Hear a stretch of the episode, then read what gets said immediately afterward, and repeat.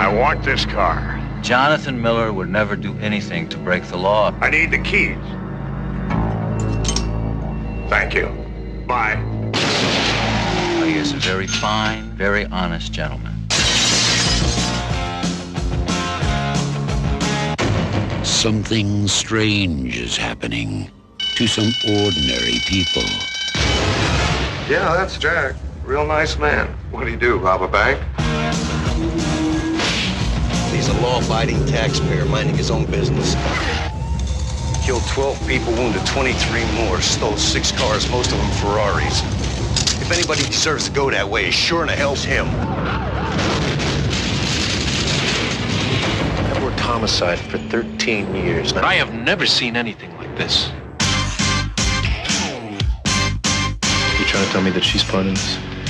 Step out of the car slow. I want answers, and I want them now. Explanation won't help you. I want to know why it takes 15 shots to take down some sold-out stripper. Why three law-abiding citizens all of a sudden go crazy and start killing people? We talking spacemen here? Something gets in his way, he kills it. Finds a body, gets inside, uses it to move around. Try for one on the tire. But you think this is easy? Why don't you try it?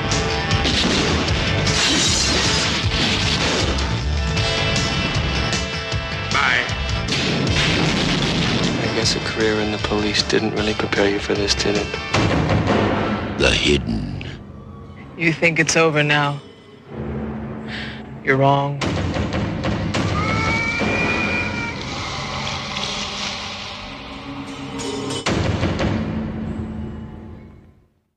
Hello, and welcome to the Semi Cinematic Podcast, where we delve into films of the highest and sometimes lowest caliber. My name is John, and I'm here with Hunter. Say hi, Hunter. Hi. And Max. Say hello, Max. Hello. Each week, one of us selects two films, a rewatch we want to revisit, and one that is completely new to the selector. This week, we continue on our treacherous path through the genre of horror, and it's my week to pick. Tonight, it's a sluggle header. I've chosen The Hidden as my first watch, the trailer of which opened the show, and Night of the Creeps as my rewatch, which perhaps has my favorite line of dialogue ever.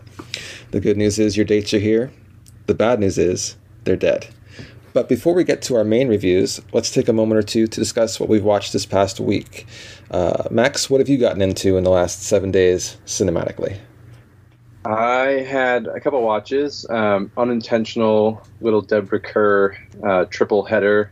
Um, Oh, triple header! Wow. yeah, right. I didn't plan for it, but there's a collection on Criterion, so I, I watched An Affair to Remember uh, with her and Cary Grant, which was um, was which was fun, a nice little romantic drama. Uh, the Innocents, which I think Hunter mentor, mentioned um, previously, but it was a that was a spooky one. So you know, kind of getting into the October mood. Uh, it's hardly that's next Friday. Um, and then uh, Bonjour Tristesse. I think that's how you say that. But anyway, um, that was a fun one with David Niven and uh, Jean Seberg. So uh, yeah, those were the the three highlights of my week. I really I, I liked Bonjour. I guess I don't know it's Tristesse or Tristesse. That was that was a really good one. I, I watched that pretty recently also. And uh, is it an affair to remember when they're on the boat? Is that that one? Yeah, No. Yeah. on a cruise and and yeah, going back and forth from Italy to New York and yeah, just uh, just a fun era. So It is. Uh, Hunter, what did you watch this week? All right, so I watched uh, I watched quite quite a bit, but I watched the first thing I watched was a French.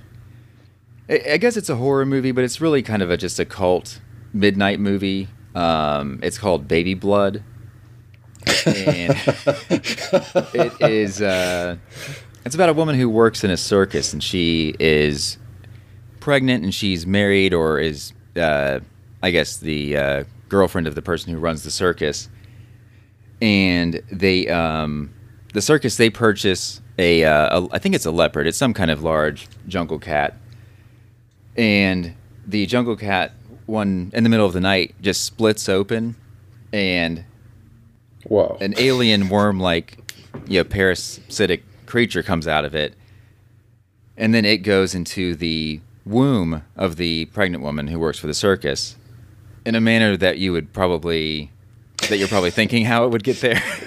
the path. and um, and then the alien it feeds on human blood, and so the woman has to kill people and drink their blood.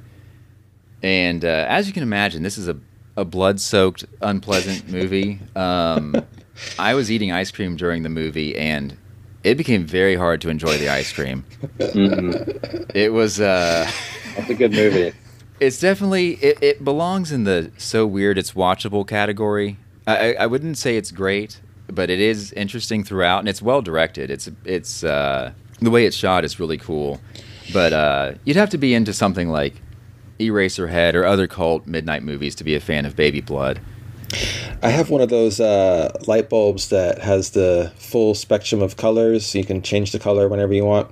And uh, watching that with the red bulb and eating ice cream that looks red, that would be terrifying. It would not be good. I'm I'm planning to not do that. Um, but, but yeah, if you want to watch Baby Blood, though, it is streaming on Kanopy. Oh, nice. um, but it's for you know, cult movie enthusiasts enthusiasts only. It's pretty it's pretty rough. It's a light Um, Sunday morning watch. Yeah, and so I needed to um, I needed to watch something more wholesome, so I watched Love with a Proper Stranger with Steve McQueen and Natalie Wood. And I did I loved it for about four fifths of the movie. Uh, McQueen and Wood are great in it, and and McQueen it's a pretty offbeat role for him, but I thought he was really good. But the movie's played, you know, pretty pretty seriously until like the final ten minutes, and then it turns into an episode of the Dick Van Dyke Show, and it is so weird. it is such a weird, it's a weird ending, but I did enjoy it overall. And then I watched an Ernst Lubitsch movie called Cluny Brown. It stars Jennifer Jones, and it was it was uh, it was entertaining. I needed something. I still needed something wholesome before I got back to the uh, depraved cinema that I love so much, which is the Italian movie Hitchhike, starring Franco Nero and David Hess, who of course played Krug in Last House on the Left. And a married couple picks up David Hess's character. And of course, if you've seen The Last House on the Left, you know, picking up a hitchhiking David Hess is going to be a bad idea. Huge mistake. And um, Should be learned by now. and it, it's a pretty rough movie. I, I definitely a strong Peckinpah influence on it. Like I, I'm sure that they were fans of something like Bring Me the Head of Alfredo Garcia or Straw Dogs, but I, I did enjoy it. But it's it's definitely it, it's a pretty rough movie. It's on the Criterion Channel right now, and Ennio Morricone did the score, and the score is amazing. Mm. Man, his scores are almost never not amazing. At least from what I've heard. Like every time I'm like, wow, this score's really good. And it, it's usually him. I don't know. At least Yeah. like from the 70s, 60s. It's just so prolific. And this one's kind of different because he, a lot of his scores have kind of like a strong melody to them, and this one is like really discordant and has has like no melody to it, but it works perfectly for the movie. Yeah, I actually on Apple Music, I've been listening to like kind of the best of of some of his stuff. It's just so good. I don't usually listen to scores on their own, but I have with his, and I'm enjoying it. He's just really one of the best, maybe the probably the best. Yeah, yeah, he's amazing. Mm-hmm. So, is that is that your all your watches, Hunter? Yep, that's it. I uh, I leaned pretty heavily into horror this week, just you know, to get in the proper mood. I did watch. Um, actually, that leads me to. I have a question after I tell my uh, my movies. I uh, I watched for the first time Texas Chainsaw Massacre 2 with Dennis Hopper and uh, Tobe Hooper directing again. Uh, it's a little. Hmm, it's a little sillier, perhaps, than the first one, which is not saying much, but it didn't feel. Um, I mean, it. It's hard to say. It's, it's campy, but not overly so. I mean, I, I thought it was really entertaining. I don't know if I had a lot of. I, I don't think I knew too much going in whether it was going to be good or not. I didn't know if it was like regarded well or not. Um, its Letterboxd score is decent, but it was it was a lot of fun. I mean, definitely a big change of pace from the first one, but I'm glad I watched it. Dennis Hopper, he's, he has a certain way he is in movies, and there's not there's there's this one scene where he's trying out chainsaws that I think I shared with you guys in uh, our group text.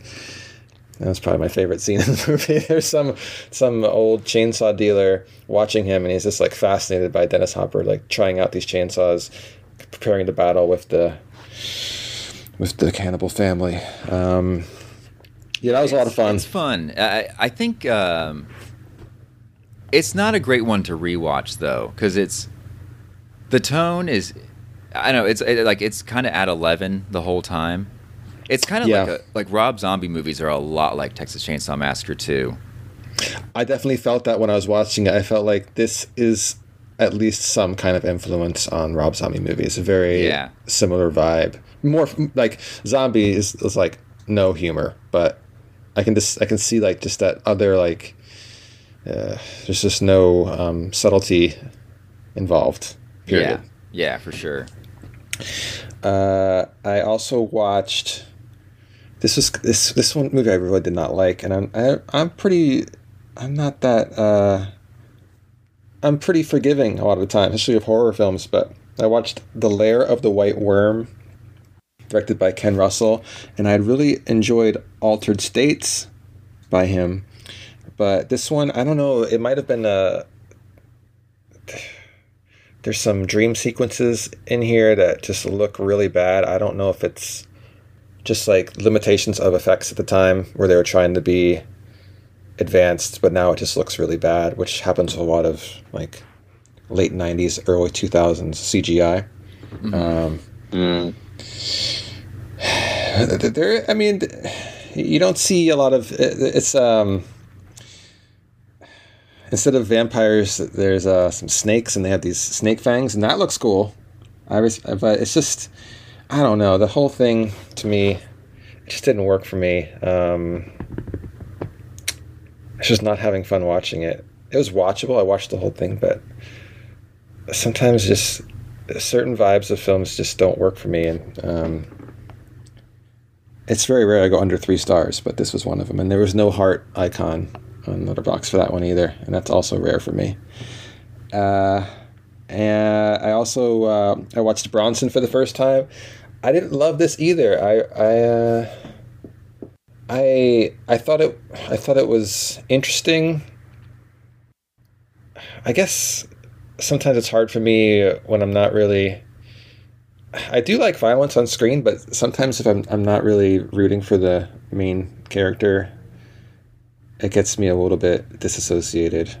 Um, I don't know. Tom Hardy plays uh, Michael Peterson, aka Charles Bronson, who is the uh, the most infamous prisoner in England. But uh, it's just I don't know. I couldn't get into it. I, it's, it's, maybe I had too high expectations because I really love Drive and I love um, uh, Neon Demon but I also didn't like Only God Forgives, so I think it's really hit or miss with me and, and him, Nicholas Winding Refn. I don't know. Uh, yeah, I wasn't very stylized. about Bronson. Bronson. No, I, I thought maybe I thought you liked it more than than uh, I thought maybe you you would have liked it more than I did, but yeah. What did you think it, Hunter? Well, I haven't seen it. I saw it when it came out, uh, like when I was living in Los Angeles still. Okay. But um, yeah, I just remember just it was just kind of unpleasant. Like it was, I just didn't enjoy anything about it. I mean, Tom Hardy's kind of, he's fun to watch, but yeah, I just didn't. I didn't feel compelled to continue watching that that character. Yeah, that's very similar to how I felt. Um, and then once you're in that in that frame of mind, it's just hard to get out of it because that's what the film is about. It's this this guy, Yeah. and uh, uh, but I don't regret watching it. I don't I don't really regret watching movies I don't even enjoy. It's just I would never want to rewatch them. If if I was uh, on a date and someone was like, "Oh, I love this film," which has happened to me with um, what's that film uh, people seem to like? Uh, it's like a Tarantino ripoff from the mid '90s. There's like two brothers. Uh, Oh, um, what is that? What's that movie called? I know what you're talking about. But Boondock Saints. Boondock Saints. Oh yeah, it's, Yeah, it's I- awful. I, Oh. hate Boondock Saints so much, but it's some it. people's favorite film. Uh, I just don't understand it. It's definitely a red flag for me. Oh, huge red flag. Max, have you seen it? I have seen it. Yeah, to be a to be a favorite film would would be a little bit concerning. Yeah, like number one. It's it's more, happened more than once. It's I, maybe it's like a love hate type of film for people. I don't know. I mean, anything that isn't Interstellar and you're number one, you know, is concerning. But you know that most can be excused. Could you imagine a Barbara Stanwyck appearance in Interstellar? I think your head Oh would my explode. god. She is the fourth dimensional being. Hey, actually, do you have a stand pick for this week, Max? Um, There is one. It's not streaming anywhere, but it, it's just probably one of the the best roles. Um, Double Indemnity. Um, I watched it on Blu-ray or started it. I didn't log it yet. Um, but again, just a, a, a staple film noir. Um, it's it's just a fun watch. So that is my stand pick for the week. Is Double Indemnity. so good. It's probably in my. It's really hard for me to rank favorite films after like a hundred in or in any kind of order, but I would put that in my top thirty. I love noir, and that's probably like a top three noir for me. Like just I watched it and it was just I was just so compelled. It's the dialogue so good. It's everything about it. I just loved it. Uh, yeah, that's that's an all time favorite film noir for me. So I think that's a great pick. Yeah, it's awesome. Love it. Before we get to the two main films of today, I had a pop quiz question for you guys. Um, first of all, what's a horror film that you had high expectations for that really let you down? Off the top of your head, doesn't have to be the one or only. Uh, let's start with Max. Dang, I as the probably least initial horror fan. Yeah, Um, oh, that's a good one. So we're, we're talking about it can be from any time. Just something you were like, "This is going to be good," and then you were, watched it and you just did not enjoy it.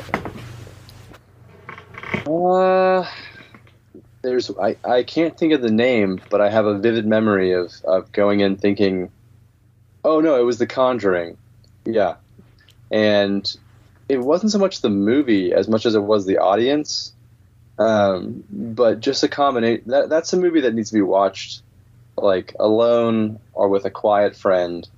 Um, to really A quiet friend. full effect. And this was a theater not full of quiet friends. And uh, it just, I was so disappointed and um, it just fell so flat for me. Because I, I remember seeing the trailer, I remember seeing those hands come out of nowhere and just clap next to the to the lead's head, and I was like, "This is gonna be awesome." And it was not until I watched it many months later on, on Blu-ray. But that is that's the one for me. Yeah, I. Uh, it's a weird. I feel like movie theaters and bars are the same way, where I want them both to do well, but I want them to be empty when I'm there. Like I, I don't want this crowd. I don't want a lot of noise. Um, and when a, especially with a, a film, if it's a, I don't know, if people are laughing in certain places or where they shouldn't be, or just talking, anything like that takes you out of the moment, especially in something like that where a horror film where mood is such a big factor. It can really ruin the experience, um, which makes sense that you enjoyed it later. It wasn't the film itself, but the environment you were in. Yeah. But if people never went, then we wouldn't keep getting films. So it's a it's a tough it's a tough one. I guess you I used to try to go late weeknights, um, maybe like a few weeks into a film's run. But then it's a dangerous game because if you miss it, then the next week it's gone. Um, and that's another that's a that's a good film for in the theater too. It's just it steps up the atmosphere watching it uh, on the big screen for sure. Yeah. Hunter, do you have one in mind while we've been talking about The Conjuring that uh, really let you down? Hmm. This is can a pass. tough one. I know I brought I brought a tough question for y'all today. Trying to think something I had high expectations for and was just crushed when it ended, and I hated it. if you even made it that far, yeah. Whew. Yeah, I'm not coming up with with anything off the top of my head. Now, I will say a movie that I thought was way overhyped is Crawl, the Alexander Aja movie. Mm, Max, we saw that, right? you did. I remember that. Great, great opening title, and then just a slow decline. wow. Uh, that I haven't seen it, and uh, I knew it got some decent uh, buzz, but now I'm less compelled. Yeah, people love it. Yeah, they use the phrase apex predator unironically about four or five times, I think. Yeah. It is uh it's pretty rough. Yeah, I, I, I like the the uh, the premise that you know there's a hurricane and it's there's a flood and alligators you know get wait do they go into a house is that what it is Mm-hmm. Her her dad is in the crawl space below or the yeah, the basement area. And then yeah, the he got hurt or something, he was trapped underneath there, then the the hurricane comes in. I think that was the the beginning of it. yeah it's not like that could be good I mean if you have alligators and then people inside of a house you know then you you, you at least expect some good scenes where you get to see the the gators eat you know but whew. Does is there any um, is the gator like totally CGI, or is there any practical? I think they're all CG I think Yeah. so. Yeah. There's some pretty violent uh, gator deaths, so that would be be hard to uh, achieve practically. Yes, so- and, the girl isn't she the, the female aren't. character is a swimmer right Yeah, at the University of Florida. So Oh, that's Oh. right Interesting. Well, that came full circle. But yeah, Crawl was definitely one. I, I, I wasn't super excited about it, but it, it was getting good reviews, and I know like yeah, Tarantino. It was one of his favorite movies of the year, and so I was moderately excited about it. But yeah, pretty pretty dull. I might have to watch that just to kind of see where you guys are coming from. Uh, so I was interested. I had almost watched it a couple times, um, but then I kind of forgot about it. There's just so many things to watch. Um, I I didn't have one in mind. I didn't cheat and like think of something in advance. Uh, but just looking at my Letterboxd ratings, I love John Carpenter, but I really could not get into the fog. I don't know if you guys have seen it. Hunter, you probably have, but Yeah, I haven't seen it in the fog in a while, but it's not one of my favorites of his. no, it was really flat for me. It just did like I gave it a two star. That's almost unheard of for me. Uh, that's what I gave Crawl. So I don't know. yeah, Yeah, I gave Crawl a two. Yeah. In the fog, I I, gave wonder- it three point five. I wonder if we like ever put like all of our least rated films into some kind of computer if there's certain elements of them that just rub us the wrong way that we don't even think it's like something subconscious where something just like completely takes us out of the situation. I don't know. But yeah i, just, I don't even remember anything about the movie now but it's one of those like it's john carpenter it's 1980 it's Jamie Lee Curtis. I'm excited about this film, and then just did not enjoy it. Yeah, I Um, remember liking some of it's like pretty atmospheric, and I think the the score is cool in the fog. But yeah, it's definitely not not one of his best. And then, on the other side of the coin, something that you did not think was going to be good, yet still delved into and was, or was just you weren't sure if it was going to be anything, and then like it really blew you away. Also in horror, Hunter, you first this time. Oh dear. I know I put you guys on the spot, but that's the fun Hmm. of pop quizzes. You know, I wanted to get some nice dead air into the podcast here. How's this Yeah, my- for sure. My plan. You know, I'm I'm a nihilist. Max, do you have one? Well, Hunter thinks. This is the opposite of thought it would be so so or thought it would be um, not great. Then watched it and were was kind of blown away by it. Exactly. I'm trying to think. I'm I'm. I mean, again, because I like I said, I I'm I'm probably the most gore averse, horror horror averse. So it's agoraphobic. Yeah. Agoraphobic. I am. I am a little agoraphobic. yeah, that's a whole different episode of just diving into the the, uh, the psyche behind that. But yeah, because um, most of them, you know, were ones that had come recommended, and then it met recommendation. It was like, okay, this is a four star. This is a three star. Whatever. Yeah. Oh, what am I thinking of? Um, Ooh, I think I have one. Okay, Hunter. All right, one that I wasn't expecting a whole lot from was the uh, David Gordon Green's Halloween, and I love it. I think it's awesome. Yeah, me too. I really did enjoy that because that was one. Yeah, we saw that too, and I, I, that was like the first I think horror movie I'd seen in theaters in, in, in quite a bit, and I that was a that was a fun watch. I'm gonna go with Hereditary. I, I wasn't too aware of uh, Ari Aster and didn't really know what to expect going into that one.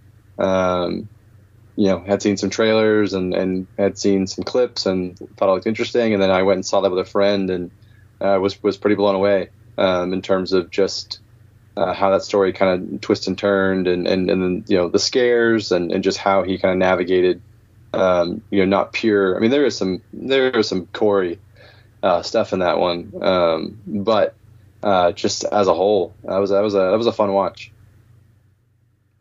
Yeah, it is. That's one of the more frightening experiences I've had watching a film in a while. It's just really dark. Uh, I've watched some dark stuff, but that one that one really hit me. Uh, just, whew, that's that's definitely one we need a palate cleanser after, for sure, or just to be in nature in the daytime for a while and just I mean I don't mind that. I like when something affects me like that, but uh, you definitely need it takes you to some dark places for sure. Yeah, you need to watch an Ernst Lubitsch film afterwards. Yeah, exactly. It's it's balance. It's all about balance. You know, it bring mm-hmm. brings some brings you down, bring you back up. Um, for me, one in that would fit that. Uh, I have the same issue where usually stuff is recommended or I do research on it where it's pretty likely that it's going to be good, or at least most people think it's good. Um, trying to think something that. I mean, actually, this one isn't wasn't um, too disregarded, but I did get to see some really negative ratings on The Lodge from a couple years ago, mm. um, and I actually really enjoyed that. I thought it was. Uh, much better than what I had read about it. Um, I love the lodge. Yeah, it's I wrote, awesome. Big scene. I think I wrote "Lights Out" alone, middle of the night. That's when you should watch this film. Kind of, it's because it just has that. Um, I mean, I know it's kind of a, a, It's just one of those where you kind of want to be by yourself. It's not a. You want to really get invested in it. Um, yeah, I really, I really enjoyed. it. I thought it was really good. Um, maybe you have yeah, to suspend it, some what's disbelief. The actress, what's the lead actress's name? Is it Riley Keough? Riley Keough? Yeah. Yeah. Yeah. She's awesome, and she selects great roles. Like she's she's in a lot of good stuff. Uh-huh. Yeah, she seems to pick interesting interesting roles for sure. Haven't seen her in any, in any Marvel movies. Oh, Mad, she's in Mad Max.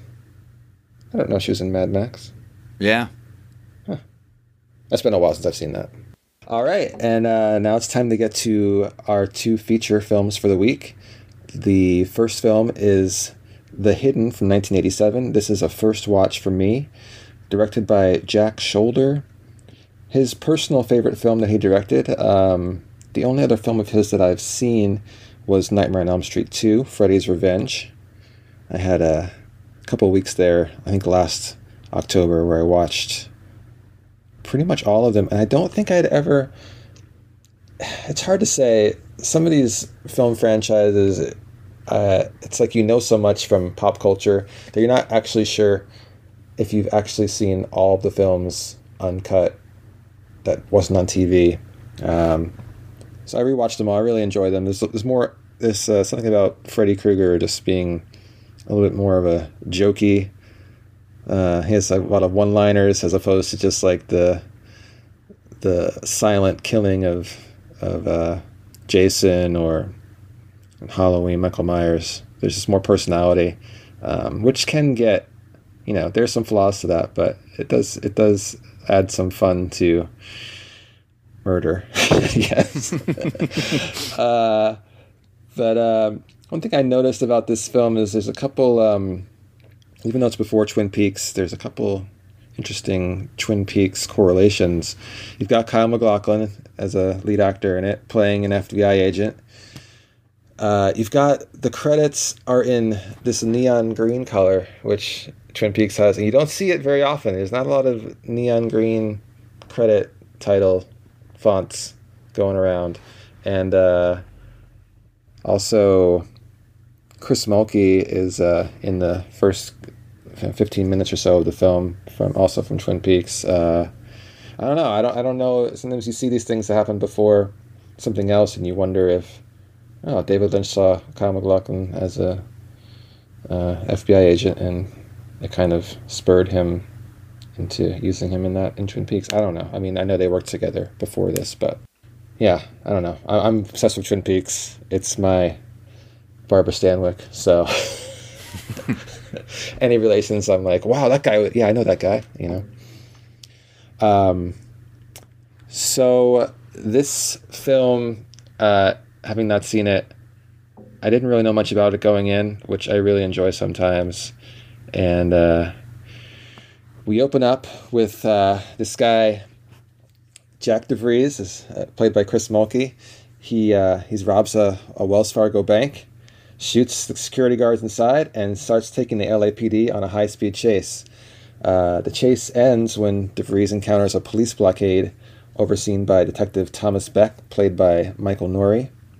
Uh, DeVries is shot several times, smashes through the brook blockade, and crashes the Ferrari, the Ferrari he is driving.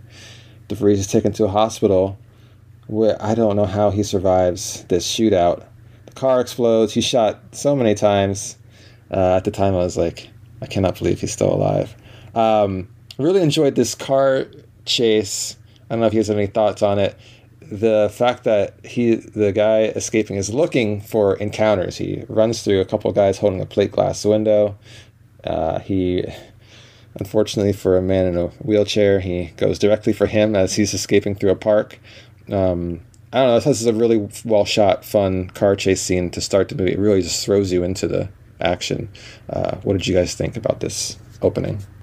Yeah, I think the action. I think the action direction is awesome in this movie. Like the opening is really exciting, and I like the the credits. Uh, that I like that it's over the security camera footage and seeing him like just standing there watching the people that are at the bank and then yeah before he starts you know shooting all of the people in the bank i, I think is is really like a really effective introduction to that character and um and yeah i think the car chase is great the the two guys who are carrying the glass that stunt is amazing the guy who goes over the car and then lands in the road i mean i don't know how you do that and not and not get hurt. I mean, it look it's pretty it's pretty amazing.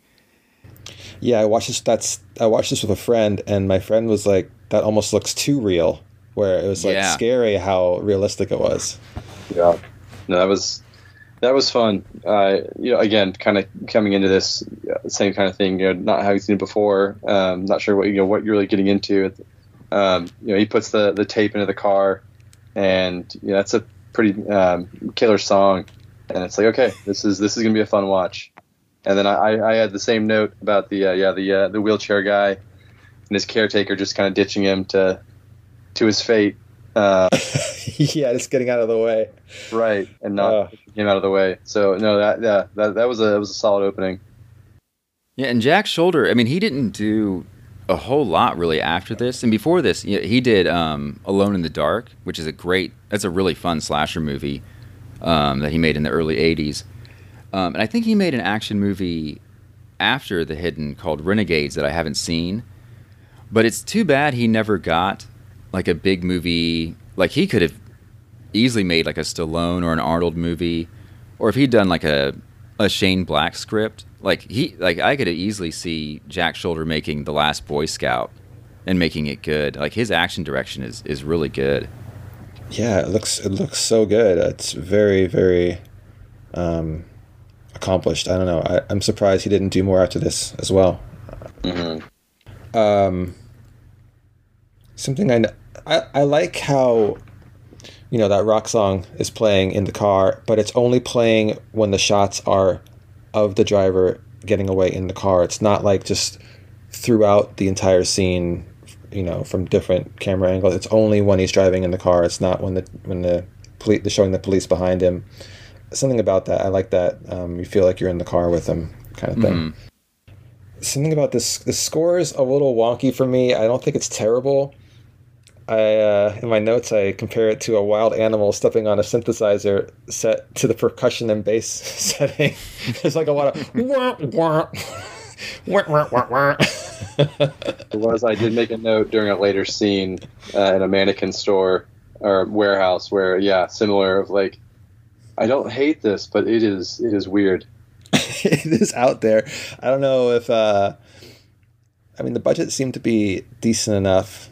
You know, something where you like outsource this to a friend and they uh, you know did their best. I don't know. Um, also, a lot of mannequins, mannequin stores in uh, '80s films. Seems like. I mean, it does make for a great, you know, someone's hiding in the mannequin room. It's a compelling, you know, frightful Yeah. uh, scene, but do we really encounter this many mannequins? Probably not. Then again, do we really back uh, against doors as we close them into our rooms and slide down? No, but these things happen in movies all the time. okay, so upon return to LAPD headquarters, Detective Beck and his supervisor, Lieutenant Lieutenant John Masterson, played by Karen Felder, meets FBI Special Agent Lloyd Gallagher, played by Kyle MacLachlan, who informs them that he is to work with Beck into tracking down DeVries, and when told DeVries is in the hospital, Gallagher rushes off to check him out. And meanwhile, we cut to the hospital where DeVries suddenly awakens. He rips off his life support equipment and approaches the comatose man in the next bed. This is Jonathan P. Miller, played by William Boyett, who I thought did a really good job in his role. We'll get to that. At this point, DeVries forces Miller's mouth open, and something horrifying happens. A slug like alien emerges from DeVries' mouth and transfers itself into Miller's body. I thought this effect was done really well. Um, the first, you know, with this being a horror themed episode, and you know, I, I had researched the film enough to know that there was horror elements, but at, at this point, it was pretty much just like a straight up action movie, and this is where we get the first horrifying segment. Um, I love practical effects. I think this one was really well done. Um, do you guys have any notes on this slug uh, relocation?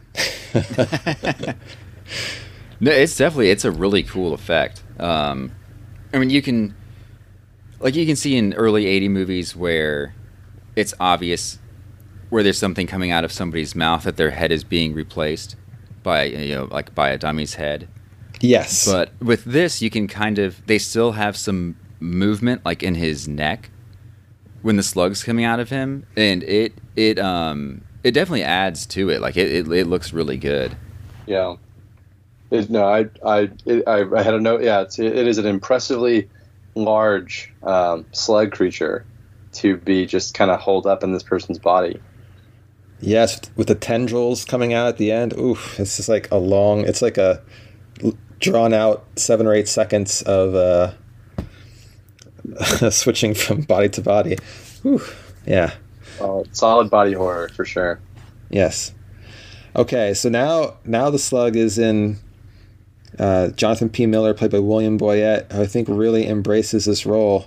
Uh, he leaves the hospital, and he the uh, love of fast cars of this alien creature that is evidenced by the opening car chase scene continues. Um, Miller also he goes to a record store, beats the owner to death, and looks at a poster on the wall of some people enjoying a boombox. Decides that's a good idea. Smashes the glass, grabs the boombox. Then he uh, he sees a I believe he sees a Ferrari outside, follows that to the car dealership, where he uh, gets into an altercation with the scuzzy car dealer and security, and just asks for the keys to the Ferrari, and then makes his own way of getting the car. I really enjoy his um, Arnold Schwarzenegger esque tagline for when he kills someone. Instead of a clever line, he just says "bye." I really enjoyed that. Um, Thank you. Bye. Yes, no need to mince words. You know, uh, as he shoots people. Um, what do you think of this guy? What do you think of uh, William Boyett as Jonathan P. Miller? I, I really enjoyed his performance.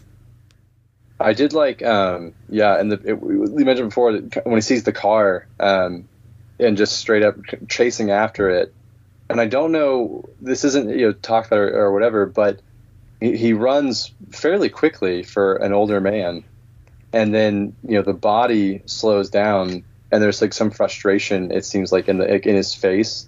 So I don't know if that's like the alien, you know, being annoyed that this you know old body can't run at full speed for you know who knows how many miles it's been chasing this this car for, but uh, I thought that was pretty funny.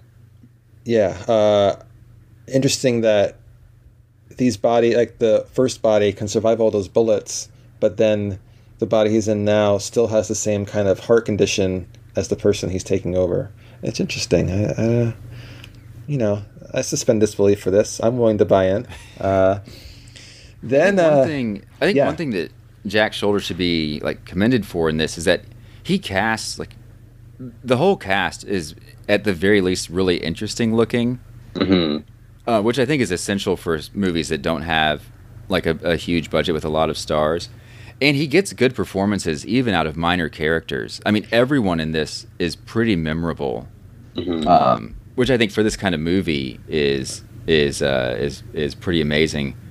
And I did want to talk about the script because it was written by, um, I think I think you pronounce his last name Kouf actually, but Jim Kouf, and he wrote under the pseudonym Bob Hunt because he was unhappy with a couple script changes. But um, I can't imagine wanting my name like taken off of this movie. Like I, I think.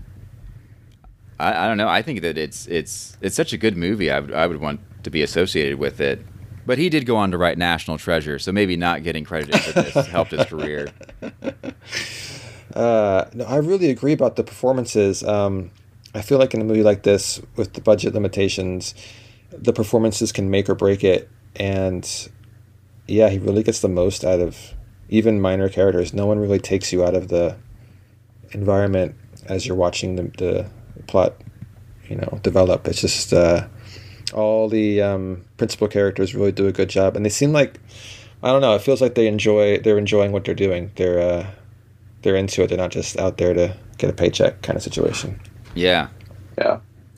Um, at this point, Jonathan Miller goes to a strip club, and this is where the alien transfers over to a stripper named Brenda, played by Claudia Christian.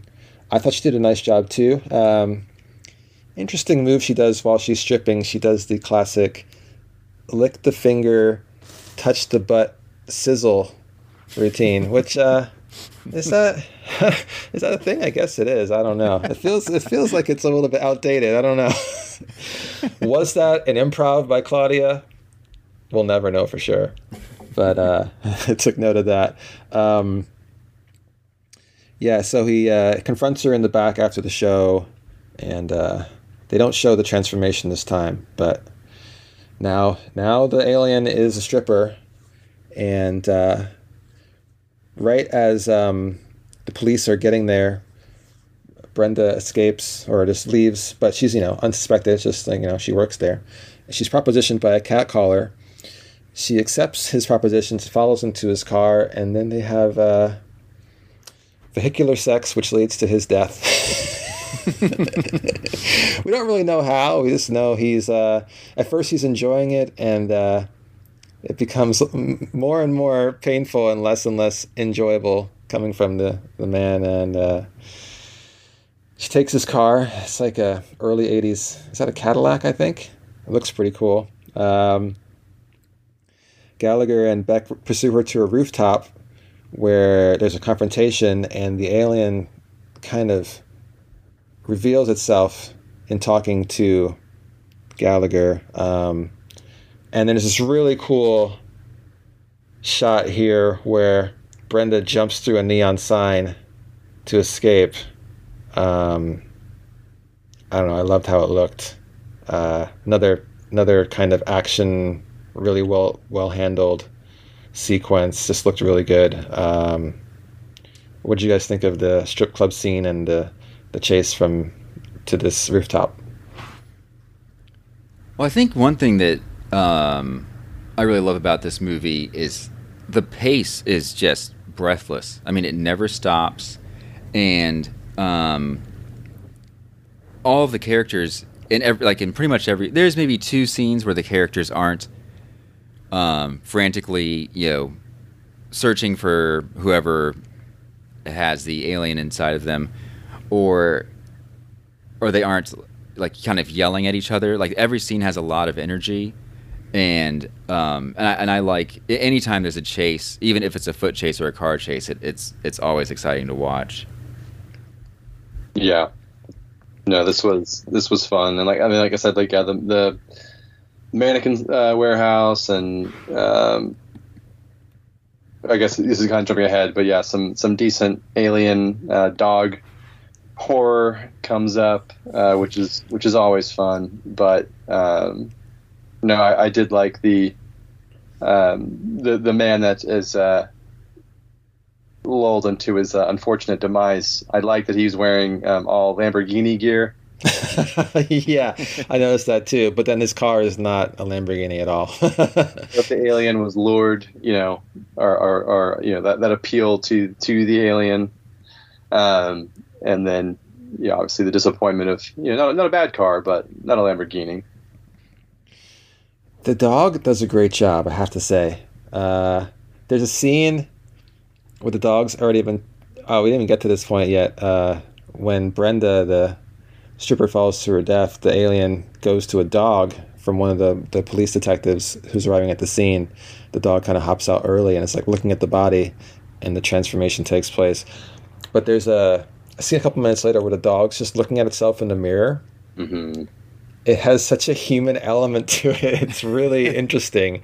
yeah it's Uh, a really cool shot and I don't know if you guys noticed. I'm sure you guys noticed this. Whenever the alien is in a different body, it does this tongue move, where it's kind of like sticking its tongue out, and even the dog does it to let you know that the alien's in there. It's like a little nice little wink of, uh, you know. I mean, we all we all know it that the transition took place, but it just kind of reaffirms that the alien's in there and in control of this of this body that you're looking at.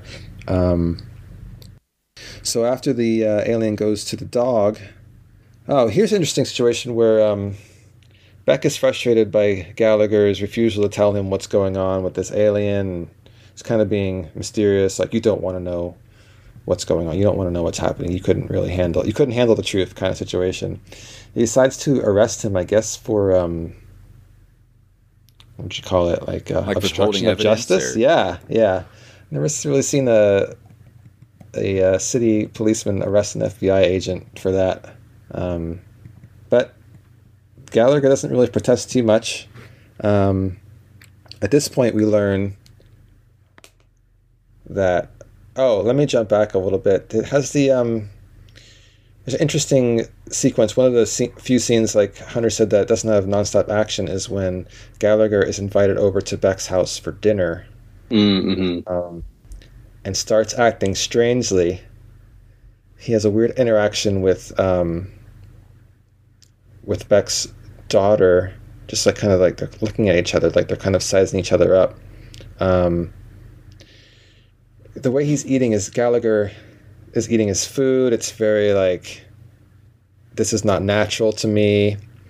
Um, the way he holds his beer bottle, it all starts kind of forming this these pieces to the puzzle that he might not be human himself, um, which is kind of confirmed when he tries to eat Alka Seltzer. Yeah. Um, any any more thoughts on uh, on this and uh, kind of the maybe a little bit of discussion of the dynamic between Gallagher and Beck and their I think they have pretty good chemistry. Yeah, they're really fun together, and uh, and Kyle MacLachlan I think is like perfectly suited to play an alien. Like he he's so he's so distinct. It, like it's impossible for him to be an an everyman. But like when he's doing things that are more like alien traits, let's say, they don't feel like very forced. Mm-hmm. I mean, he looks kind of uncomfortable doing it, but I think it's in a way that's appropriate for the character. He's just doing something he's never done before. But yeah, you can you can see in this why he's such a perfect match for someone like David Lynch, and also why he would never become like a mainstream star. Mm-hmm. Yeah, it is interesting how like you know again I guess this goes back to like you know both the performance and the script of yeah that dinner scene. You know, it's it's you know before that it's kind of built up. He's kind of an oddball, kind of a loner. Um, you know, does his own thing, and so it isn't you know as you know jarring of like oh this this person is an alien. You know, there is that semblance of like he could just be weird, and you know doesn't have a lot of social interactions and so I, did I did like that there was that kind of like uncertainty um, with his character of you know what's going on here.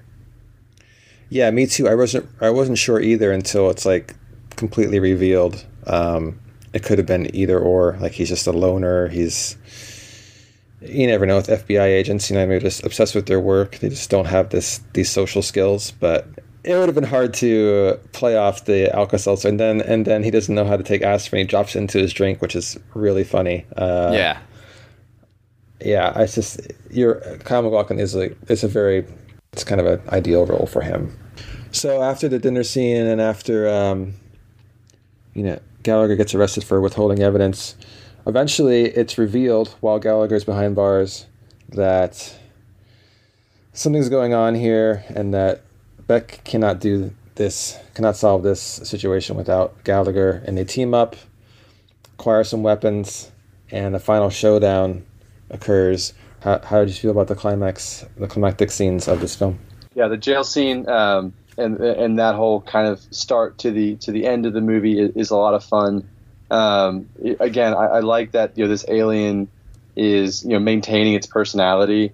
Um, you know, as it jumps from host to host, and, and at at this point, you know, it's a new host, and I like that. Um, yeah, I think he just says "bye," and is holding a rocket launcher, um, you know, which is then knocked away at the last minute. But I, I again, I, I like that simplistic, just "bye," and then you know, destruction commences.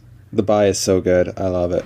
It is a it is a good performance, and then yeah, it just kind of kind of goes nuts from there. You've got you know senators you know fleeing for their lives, and um, you know a flamethrower that had made an earlier appearance in the movie. Um, you know that that reveal comes to fruition. So uh, no, I I, I, I- thought I I enjoyed this a lot. Um, and yeah, it was a, it was a great kind of um, finale. Yeah, I agree. I think it's it's it's really fun. Uh, I I, uh, I love any time a flamethrower is a part of a climactic scene.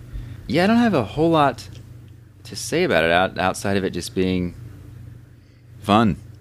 I like that uh, the burn effects at the very end. Those look Yeah. really good too. And um, oh, there, there's one thing I remember. It's a very subtle. There's a shootout, and uh, Beck runs out of bullets, and he kind of looks at the he looks at the alien, um, and he's kind of like, "Don't shoot me." Huh? He kind of shrugs and then gets shot, but that hopeful maybe you won't shoot me look from him is just it's so good uh for Oh, is that anyone- when the alien is in the character named Willis? Yeah, yes Will, yes I, I- Willis, I think, is a really awesome character. Mhm. And that actor, I think, is pretty cool in this. Oh, one thing in the prison is uh, Danny Trejo is one of the prisoners in there. Did you did you guys see? yeah i saw that is that like a is it like one of his first roles or just like I don't know. It's definitely early for him, but I don't know if it's one of his first roles.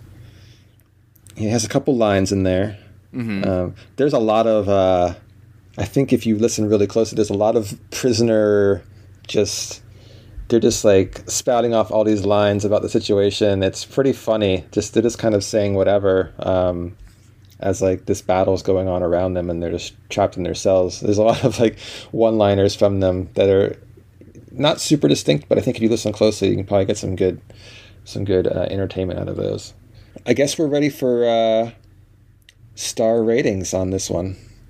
Uh, Max, you first. Yeah, like I said, overall, um, you know, having not seen, I mean, and to, yeah, I didn't see either of these movies before um, this week, but uh, going into this one, not knowing much about it, uh, was pleasantly surprised. Um, I, I, thought it had a lot of kind of almost like early uh, Men in Black vibes, uh, just with the alien, and then you're kind of the the more grumpy, um, you know, veteran with kind of the oddball. Um, but overall, yeah, I gave it four stars, and uh, yeah, definitely recommend it for a, a, fun weekend watch. Hunter. Yeah, this is my third time seeing it, and I, I love it. I, I gave it. I'm going to give it a, uh, 4.5.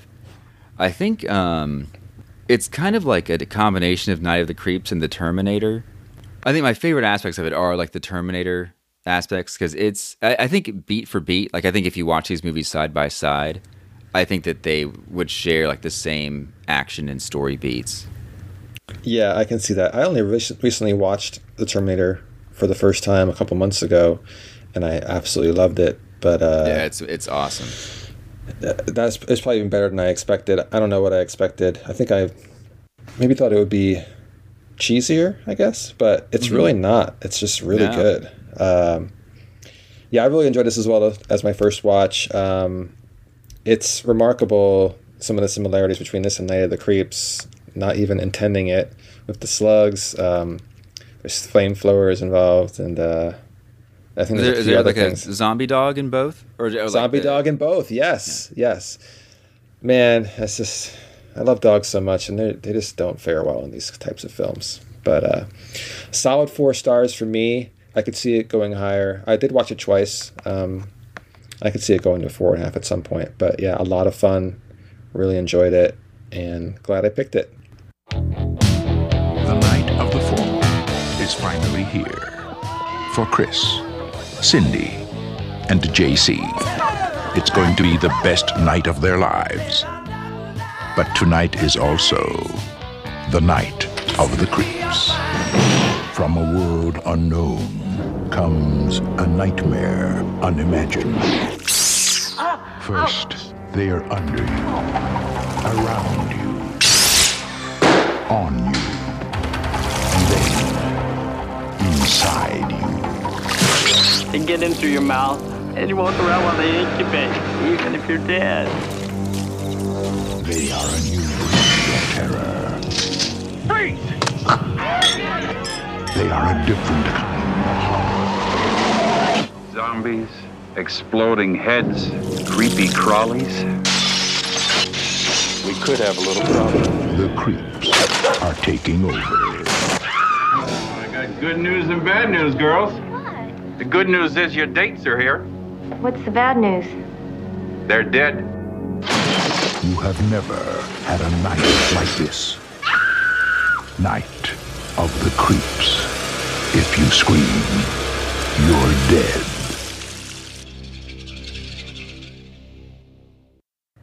All right, and now we're on to Night of the Creeps, which is my rewatch. It's uh, an all-time favorite of mine in the horror genre. It, not, it's it's fun. It's 80s. There's more slugs, the smaller version, and uh, let's get into it. So, this is directed by Fred Dekker, who didn't direct that many films. He did The Monster Squad, written by Shane Black, which I really enjoyed, and he did, um, I think, RoboCop 3, mm-hmm. which I think was not well received. Oh, uh, it's terrible. Oof. Yeah, I've never seen it, but maybe that's good. H- highly unrecommended. It's just terrible. What is just like, uh, just poor production, poor performances, everything's just yeah, just kind of top to bottom. It just was. It just seemed like it was doomed to fail. It, it's just bad. Okay. Um. Yeah, one point nine. Ugh. Oh yeah, that's that's hard. That's hard to achieve. on Letterboxd. Usually, something will get some points just for being so bad it's good kind of situation, but I guess not.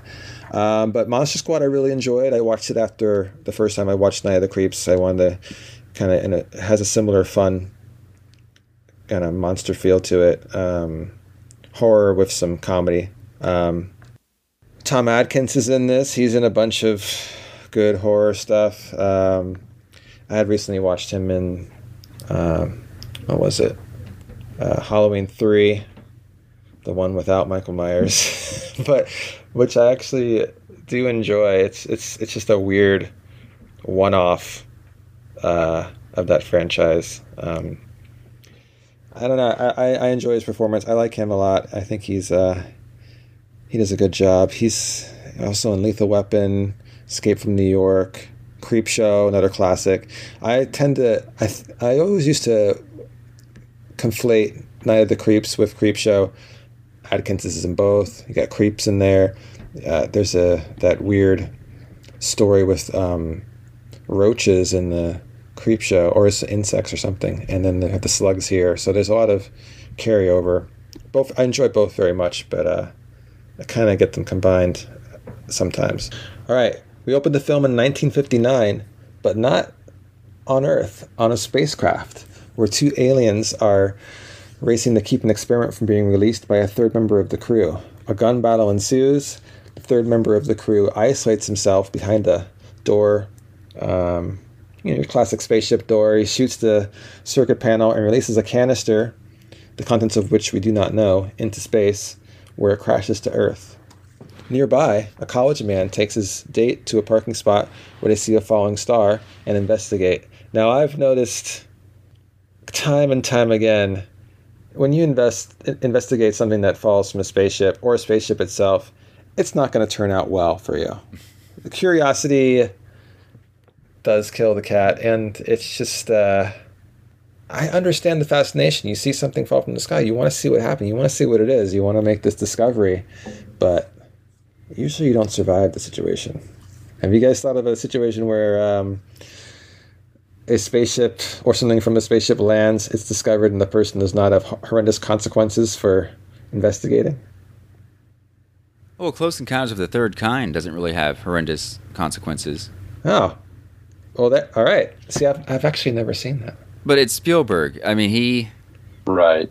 He's um, you know, he was practically he, he just uh, what am I trying to say about Spielberg? he's he's wholesome. Yes, he is. He is wholesome, and we need that. Even though he can get, I mean, like Jaws is actually pretty bloody. I mean, he's not completely wholesome, but he's mostly you know fun for you know family fun. He's he's family friendly for the most part. Yeah. Jaws Close being a good. is really good. Yeah, I've, I've I've wanted to see it forever. I just haven't gotten around to it for some reason. It's definitely high up on the list. There's just some that haven't got. I mean, I only saw "It's a Wonderful Life" for the first time last year, so I don't know how this happens. oh, it, it happens. but it was great. Okay, so the canister falls to Earth. There's a guy with his date. They investigate. Meanwhile, on the radio, there's a criminally insane mental patient who's escaped. Uh, there's a lot going on for this poor couple at the same time. They are in trouble. As the guy goes to investigate the spaceship canister falling star explosion situation, the axe wielding maniac comes upon the poor girl waiting in the car for him, who is impatiently asking him to come back. Unbeknownst to her, these are the fast, last few minutes of her life. So they don't show the they show the uh, the maniac about to attack the woman, and then it cuts to the boy who finds this canister, which contains small slug-like things that jump into his mouth. And then we cut to 1986. Uh, before I get into the modern day for the time scenes, what do you think of this opening with the uh, 1959, the makeout point, and the the the radio news of the maniac with the spaceship, the whole entrance to the movie? What did you guys think, Hunter? I think the the opening is definitely my favorite part. Mhm. Um, with the aliens, it has like an intentionally campy like artificiality to it. that I think is is is fun, and um, and then I like like when it cuts to black and white. I think the nostalgia in this movie doesn't feel as forced as it does in recent horror movies that are set in the 80s, where like the nostalgia is the movie's selling point. And I, I like the uh, like the makeout location. I think is cool. Like it reminds me of kind of like the same a similar location in Zodiac. Obviously, a very different you know tone and feel. Mm-hmm. Um, but I, I also like that. I, I think it cuts. Doesn't the killer swing the axe and then that's when it cuts to Pledge Week? Like before Yeah. you Yeah. see the axe hit the the girl. That was a really fun cut. Yeah. I like yeah, that. I think that was really cool. Yeah, the opening is is is great. Max, any? I, I did the uh, aliens um, resembled naked Cabbage Patch Kids. There we go. Even better. Yes. Yes. I think like these look, these look, they're very, very distinct, very memorable. Um, anytime an alien has a butt, you'll uh, like to remember that. um, but no, those were fun. And then, the, I mean, yeah. Um, again, I, I my note was yeah, if if something crashes from space, just move along and let someone else figure it out. Um, but other than that, no, that was that was a that was a fun, fun opening, and, and you know, it set set the tone for um, just a just a easy quick watch.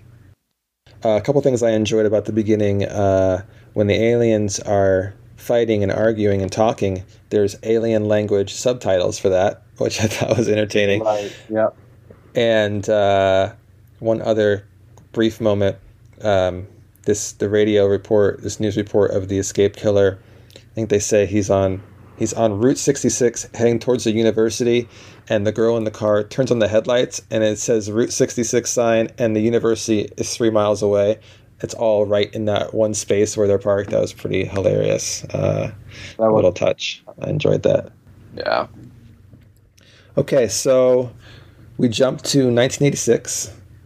We get our two of our protagonists, uh, Chris Romero, played by Jason Lively, and his kind of sidekick, smart alecky, but you know, a really good best friend, uh, JC, played by Steve Marshall. Um, it's Pledge Week at Corman University, and Chris, the classic 80s nice guy, spots a girl, the girl of his dreams perhaps, Cynthia Cronenberg, who's played by Jill Whitlow, um, and falls instantly in love. To get her attention, he decides to join her fraternity. Cynthia's boyfriend, who uh, classically is not the nicest guy, uh, who heads the Beta Epsilon fraternity, tasks them with stealing a, cadaver from the University Medical Center and depositing it on the front steps of a rival's fraternity house. Pretty common prank, the old uh, cadaver prank, you know, pretty, pretty basic. Yeah. So uh, Chris and uh, JC go to the medical center, and they, uh, by chance, enter this secret room where um, one digit of a password has not been entered by scientists played by David Paymer. They hit the zero button, which is the missing digit, and see a cryogenically frozen body inside. Um, which they decide to they hit some buttons on a switchboard. The body comes out and grabs them, and they run away like um, screaming banshees, according to the uh, the medical center's janitor, who loves to replay the scene uh, many times over. Um, the corpse then kills the medical student who forgot his password, played by David Paymer.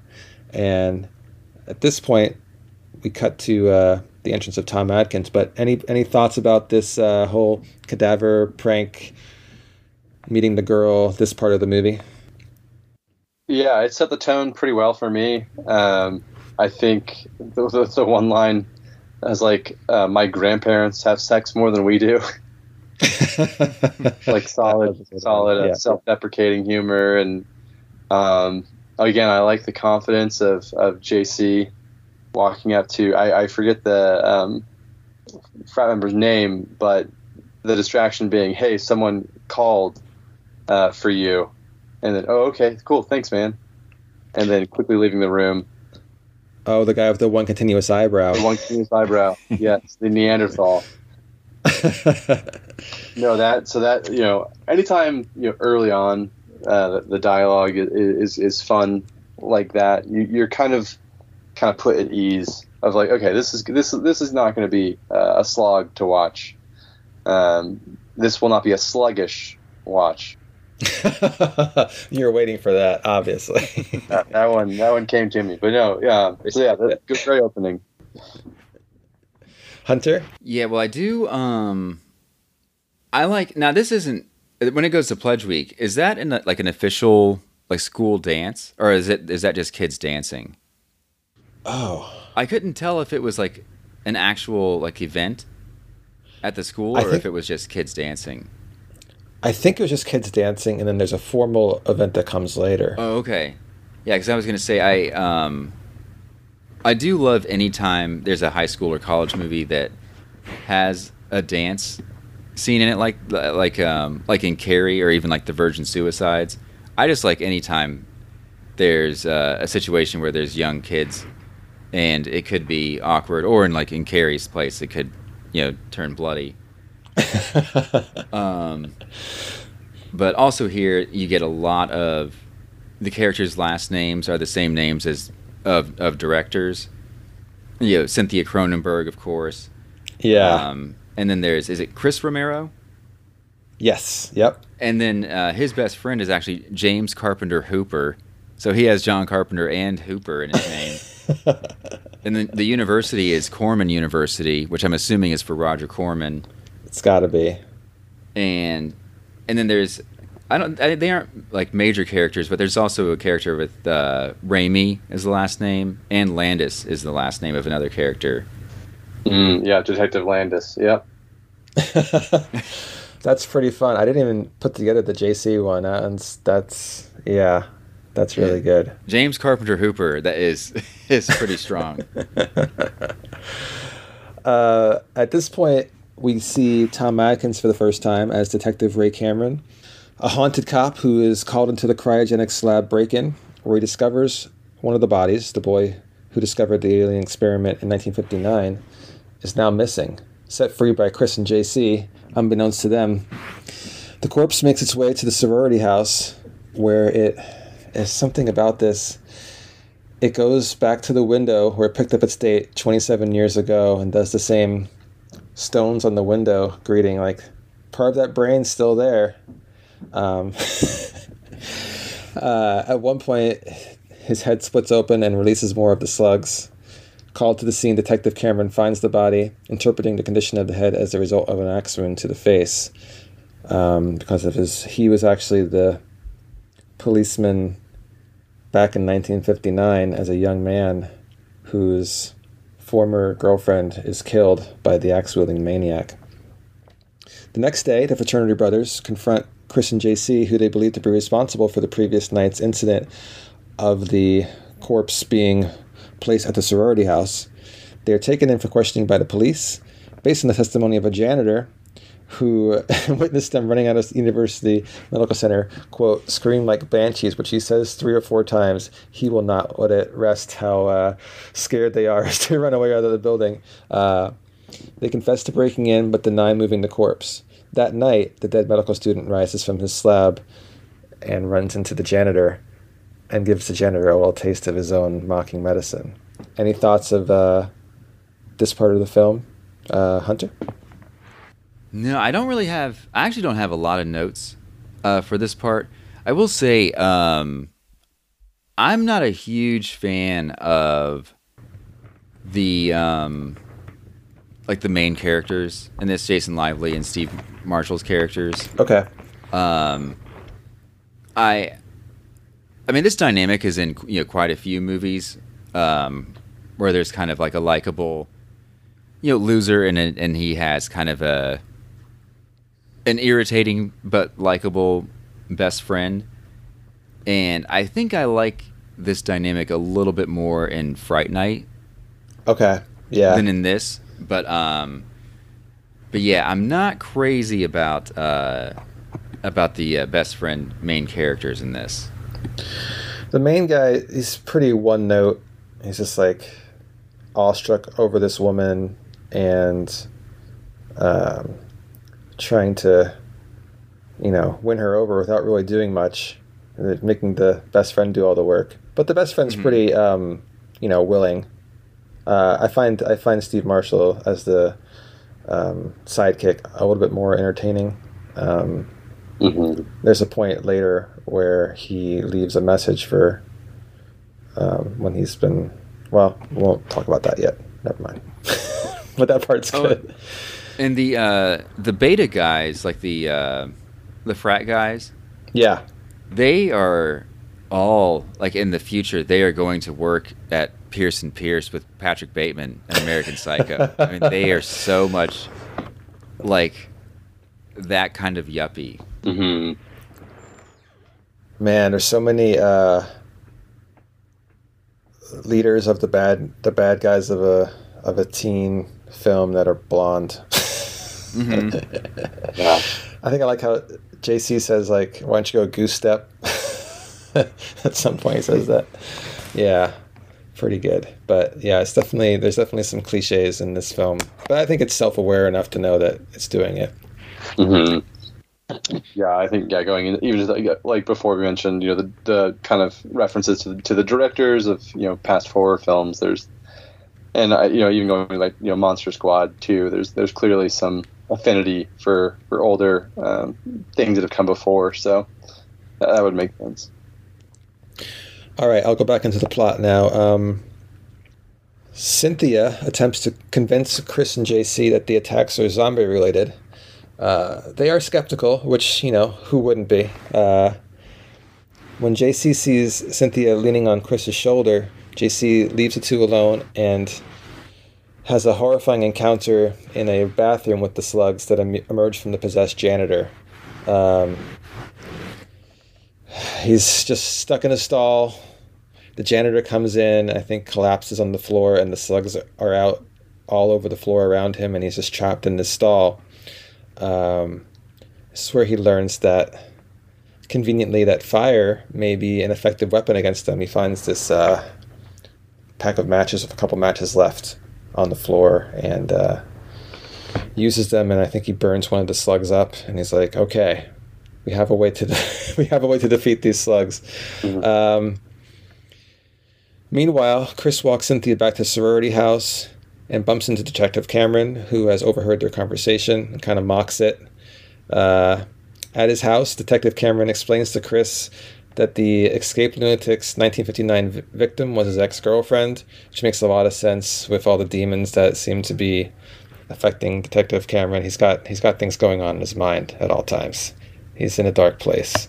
Um, and he reveals that he secretly hunted down and killed the ex murderer in 1959 in revenge. After the reveal, he also reveals that he buried the body under what is now the sorority house's uh, house mother's cottage, I guess it's called, where she lives. Uh, at this point, he gets a call that the same axe wielding lunatic from 1959 has emerged and has killed the house mother. Detective Cameron blows off the corpse's head with a shotgun, which releases even more slugs. Uh, any thoughts about this part of the movie? Uh, I'll start with you, Hunter. Yeah. Now, um, I like the idea that uh, Atkins' character, the person that he kind of killed for revenge, you know, decades earlier, he gets to kind of kill him again. Mm-hmm. And I was thinking how awesome it would be if they did like a Groundhog Day style re- revenge movie where a guy is getting revenge uh, every single day. like, that would be the greatest. Like I, I, I, I wish that, that that could happen. Like in all different Uh, ways.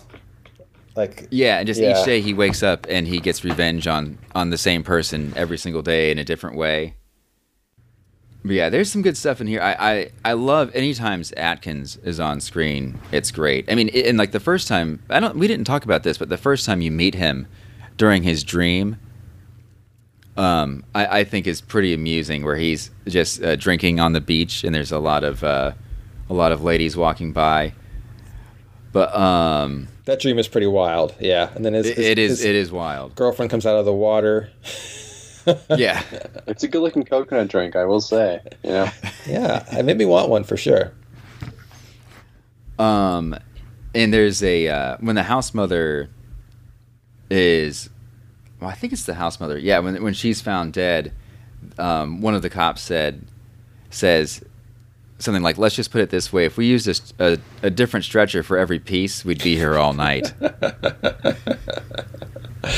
There are some good comedic lines from just like uh, non-main characters thrown in there. I, I enjoyed that line too. mm-hmm. yeah, and here th- there's also um. Does the montage happen in here of like all the young people getting ready for the dance and the slugs? That's right after this. Yeah, they show the guys and the girls all getting ready. Um, yeah, that's that's pretty good. Oh, one thing I do like uh, about this movie is I, I don't remember there being much of a an original score. It's pretty much all like the soundtrack is just kind of composed of different songs. And I like I, I love movies that do that. I mean like there's like examples like Goodfellas or um or even the uh what's the Richard Linklater movie? Like Dazed and Confused yeah, um, I, I just like movies that instead of using a soundtrack, they use ki kind of like pop songs. Um, I think it it just gives the movie a different feel, and, I- and I think for something like this, it it also kind of helps the pace too. yeah, I noticed that as well. Um, I think sometimes a film can rely too much on score, and it's nice to see it done a different way like this. I, I enjoyed that too. Uh, I noticed that, and uh, couldn't quite put my finger on what I was appreciating at the time, but now it makes sense. Uh, I think there's there's it can be done well either way, but I like that they made this choice this time. Yeah, and, like, and Tarantino, I mean, quite a few of his movies are just you know songs. There's or, or like score from earlier movies, like from uh, you know spaghetti westerns. Mm-hmm. Yeah, that's true. Uh, there's sometimes uh, I've seen films where the song choices are just like so on point to like what's happening. It's almost annoying. Like it's I don't know. I can't think of a specific specific movie at the time, but uh, Well, I think the classic example is uh, Mission Impossible Ghost Protocol. Ain't that a kick in the head? when Tom Cruise is kicking people in the head. yeah, yes, yes, yes, exactly. Things like that give me a hard eye roll sometimes.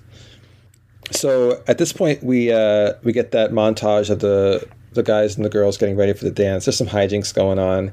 It's a good little montage, um, getting dressed kind of thing. There's some gratuitous nudity, but nudity, but not like I've seen worse. Uh, this point, we have one of the most heartfelt, sad, you know, rare sad moments in the film, where um, Chris finds a recorded message that JC posthumously left for him, saying that the alien slugs are inside him and that he's aware of it, that they're incubating in his brain, and that he knows they're susceptible to heat.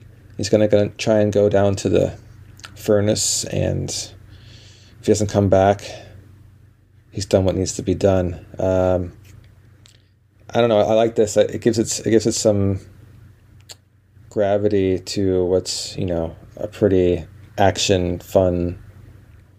You know, for horror, it's it's a lot of like, you know, it's not taking itself too seriously. This is like the one of the the one moments that has some like serious like heart to it. And I appreciated that.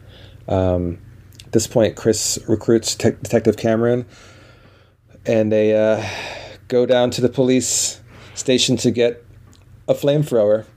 That theme is up again with a flamethrower climax uh, to dispose of the slug, or many slugs this time, from the police armory. And this is where we get um, oh, what's his name? Has a cameo. I love this guy, Oh, uh, Dick Miller. Dick Miller. He's so good. His face. He You see his good. face, and you just you just know the scene's going to be fun. Mm-hmm. Um, this also reminded me of in the hidden when they're they're going down to even just like this argument where they're not allowed in, they don't have permission. Very similar. There's a lot of carryover between these two films. Um, they're different films, but just like similar ideas. I mean, they're only a year apart too. So Yeah. um, after they retrieve the flamethrower, we're ready for the climactic confrontation with the slugs. Um, what did you guys think of the infamous, famous line that I love so much, and the uh, final confrontation between the zombies, the slugs, and our heroes? Uh, Max. Yeah. Uh, no, it's it's it's a fun climax, and I mean, again, it's kind of whenever you hear those lines, um, either with on the poster or you know wherever or in the trailer, you're always just kind of waiting, and then when it you finally arrives and it, and it gets delivery or gets delivered, um, it's it's it's satisfying. So I, I, I imagine Tom Atkins was was pretty happy with that delivery. Uh, yeah. but then yeah, no, it's I I, I enjoyed the the uh, finale and those are my initial thoughts. Yeah. Yeah, I do. I do like the finale. I like when um when Romero and uh, Cronenberg when they end up in that like shack on the side of the house and they're kind of trapped. I like the way they get out of it. I I I, I like that part a lot. And uh and I just like the slugs. The the the alien slug is just a, it's a strong image. I, I love during the montage when you see them um like the shots of the slugs uh, go like yeah. What do they do? How do It's slugs like, get around? Like skittering, slithering around, slithering. Yeah. Yeah. They, I guess they slither. They make a sound. It's a very distinctive, like, yeah, it's a memorable sound they make, whatever that is. Oh, and I like when Brad, you know the uh, the frat the frat guy uh, boyfriend, uh, he gets the slug from the dog, right? He does, yeah. That I like that a lot. I, I think the dog looks looks pretty awesome. And um, and how does Brad like? Doesn't he try to get the dog's attention? Yeah, he sees the slugs and he's like, "Hey, dog, did you see that?" And Yeah. then, uh, and that's it for him. we get a zombie dog and a zombie cat in this film. The cat looked pretty cool too. I mean, there's something about these practical effects, and then just throw an earthworm in there, and it feels a little bit unnecessary. but Yeah. but they did. They still both looked pretty cool. I mean, there's. Uh, oh, we didn't even talk about the uh, the dog causes the huge uh, bus crash of all everyone going, all the guys going to the dance, which leads to all the zombies being Oh yeah. filled with slugs. Um, yeah, and, and did we we didn't talk about the um the girl who like sits in that room alone and drinks tea, and the dog and com- comes and knocks on the door, or is that a cat? That's the cat. That's the cat. Gordon, I think, is his name. yeah, what's the deal with her? Why why does she always isolate herself? I think she's just. Uh, She just studious. enjoys tea. Yeah, she reading? enjoys tea. She likes quiet times. Yeah. She is not as fun as the other characters in this movie. No, but doesn't mean she doesn't deserve love. True. They're definitely trying to put a maybe she's the future house mom vibe in there. Yeah, she could be. She'll probably be the most successful Man, is she, of that of that graduating class. what a what a bummer. You you have this pet cat you love. Yeah. You think that it dies. It comes back to the door as a zombie. How horrifying. Mm-hmm. Mm. She did not deserve that. Oh wait, we did talk about the um, the tape that uh, James Carpenter Hooper left, right? Yes. Yes. Yeah, that I, I do like that scene. It's definitely impactful, and I think it's rare, like in a movie, especially in the '80s, uh, where it's a friendship between two guys, for one of them to say that he loves the other person. Yeah, I like that too. And say it with sincerity. Yeah. I, I think is pretty. I think it's pretty uncommon for an like an '80s movie. Yeah, that's Yes. I, I like that that too. I mean, that's something I'm not afraid to say to my guy friends that I love them, but it, it's definitely something like, especially in the '80s, where they would probably be afraid to have characters be vulnerable like that. Mm-hmm. Um, there were two endings to this film: one for the theatrical release, and then a director's ending. Um, I don't know which one you both saw. Um, in the theatrical version, the dog who caused the bus accident returns and approaches Cynthia. As Cynthia bends down toward it, the dog opens its mouth and a slug jumps out at her. I did not see that ending. That was, um, or I may have seen that ending in an earlier watch, but this time when I watched it, that's not what happened. Um, the ending that I did see, um, Chris and Cynthia are standing in front of the burning sorority house after uh, Atkins blows it up with most of the slugs. Um, the camera moves to the street where police cars race towards the building, burning building. The police cars race by the charred and zombified Detective Cameron, who is shuffling down the street with his cigarette still lit. That's a beautiful touch. yeah. He falls to the ground. His head bursts open, and the slugs are still there. There's still a few left. Um, they scamper towards a nearby cemetery, suggesting the slugs have found new hosts to inhabit.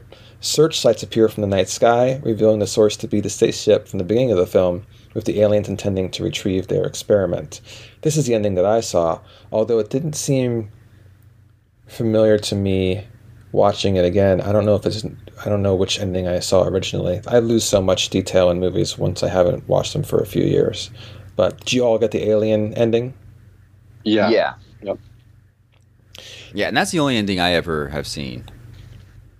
I, I, I could see both endings working. Um, I'd rather Cynthia live. I liked her. I thought she was. We didn't really talk much about her. She's really good at being cute. I guess there's something like about the way she talks. Um, it's kind of like shy. She's not really full of herself, even though she's really, you know, attractive. Um, she does. Her and Chris both really embrace the flamethrower shotgun tandem pretty well. Like it, there's like a hiccup, hiccups in the middle in the beginning, but then they really get into it and are a pretty good, pretty good uh, killing team. I gotta say.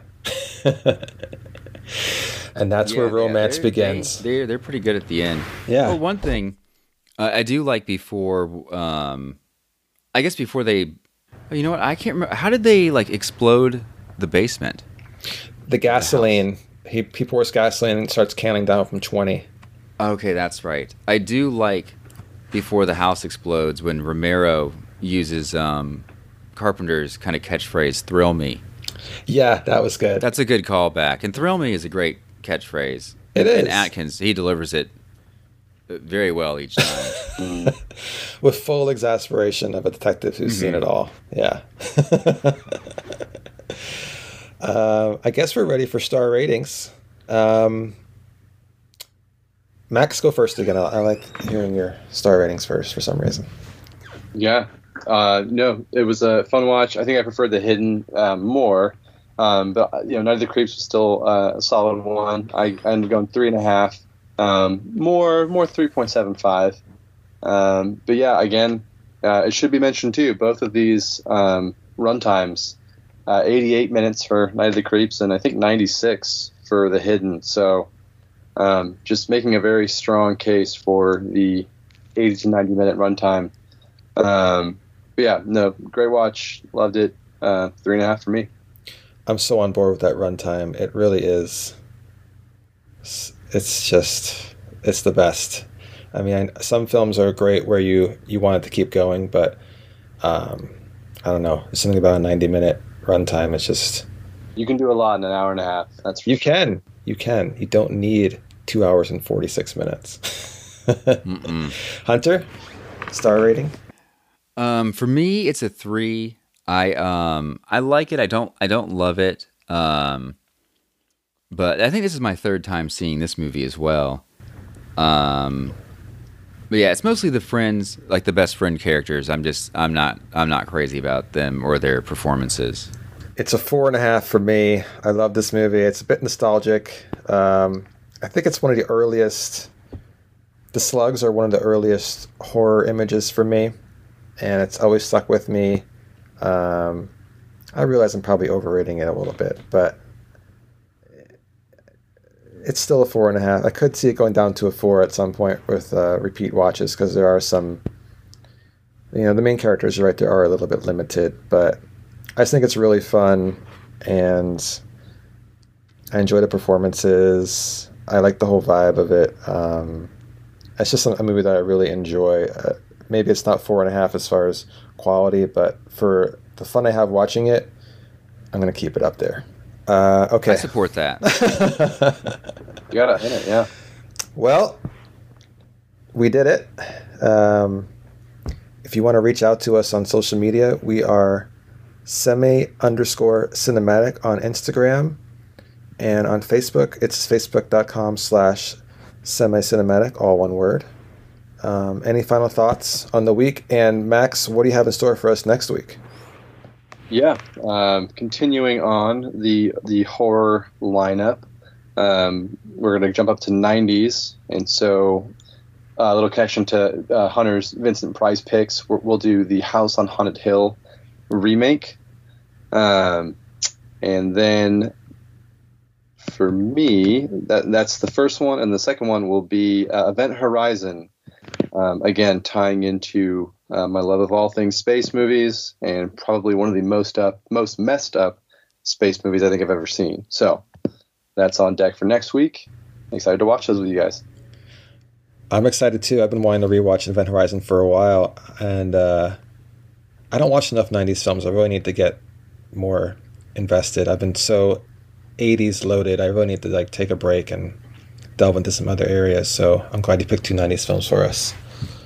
One thing that's interesting about '90s movies that I think people don't don't realize is is um, and I think they talk about this. I've heard other people mention this as well, but 90s fashion and hair it might be the it might be the worst decade ever.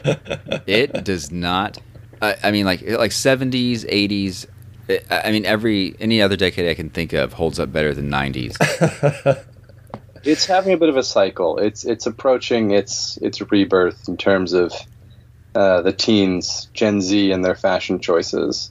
Um, there, there, I've noticed that there's been a, a, little bit of a rebirth there. So we'll see. But you know, again, they're teenagers. I yeah. Can't, I can't. I still can't believe I was experiencing. I mean, I think I was like 17 or 16 when this happened. But swing came back for a while. Swing dancing. Mm. That was a weird time. Everything's difficult. You live long enough, they'll come back around. Yeah, I'm gonna be looking out for the uh, the fashion choices and the hair in these films. Uh, I'm looking forward to that. I love details like that. Um, kind of like how early's 80s, the style and the hairstyles are quite distinctive as well. And there's some perms yeah, going on. With teen characters, especially, yeah, fashion is terrible. Like, um, I rewatched. I know what you did last summer recently, and they all look really dumb. I mean, it's uh, I can't. It's wait. not a great movie either, but it could um, be why they died. You know, it could be why they died. Yeah, they're poor fashion choices. it it could be. I'm gonna look out for some uh, maybe the worst and the best choices by these characters, fashion wise. That's a little fun side project for me in watching these films. Well, thanks now, for. I'm gonna. Oh, go ahead. Well, should I? I don't know if I should I spoil this. I don't okay, know. Now, now, Max. Okay, so rewatching Event Horizon is going to be very interesting for me. Do you do you know why? I'm about to find out. I'm ready for this. I gave that film one star. Whoa. Yeah. Wait, does this is so this? You, did you know that when you chose it? No, I didn't. I thought I didn't see that. I thought that I had picked ones that we had not seen in a while. I just missed your I missed your avatar. So this will be fun. So that's the last time you watched it, Hunter. Was the one star rating? Yeah, in wow. 2016. I still, I still am trying to go back to that night and make a different selection. Oh wow! uh, I have a one and a half star um, sci-fi film that people love. It's um, oh gosh, with Milla Jovovich. Uh, f- what's it called? Oh, Fifth Element. Fifth Element, yeah. Oh. But I've only seen it once, and it was a yeah. long I've time only ago. seen it once. Is Chris Tucker in that? Yes. yeah, he, I think he's in it. I, I can't remember. It, I think it's him, but he's pretty difficult to take in that in that film. Max, are you a Fifth Element fan? I have not. I have not seen it in full. Mm. So I will need. I'll need to add it to the list. So Hunter, you kind of like you kind of in the middle about it. Like you don't hate it, but it's not really doing anything for you either. Yeah, I can't remember how I felt about it. But Max, you're not going to make a habit of choosing low star rated movies that uh, John and I have seen, are you? I don't. I guess we'll see how it goes next week. You know, and then if Yeah. it's fun, uh, we might just keep the trend up. But if it's just you know gruesome, uh, we'll we'll move on. But I, yeah, that is that is a genuine miss on my end. Hunter, good luck. Oh boy. Let's. I'll say this: I am willing to slug through.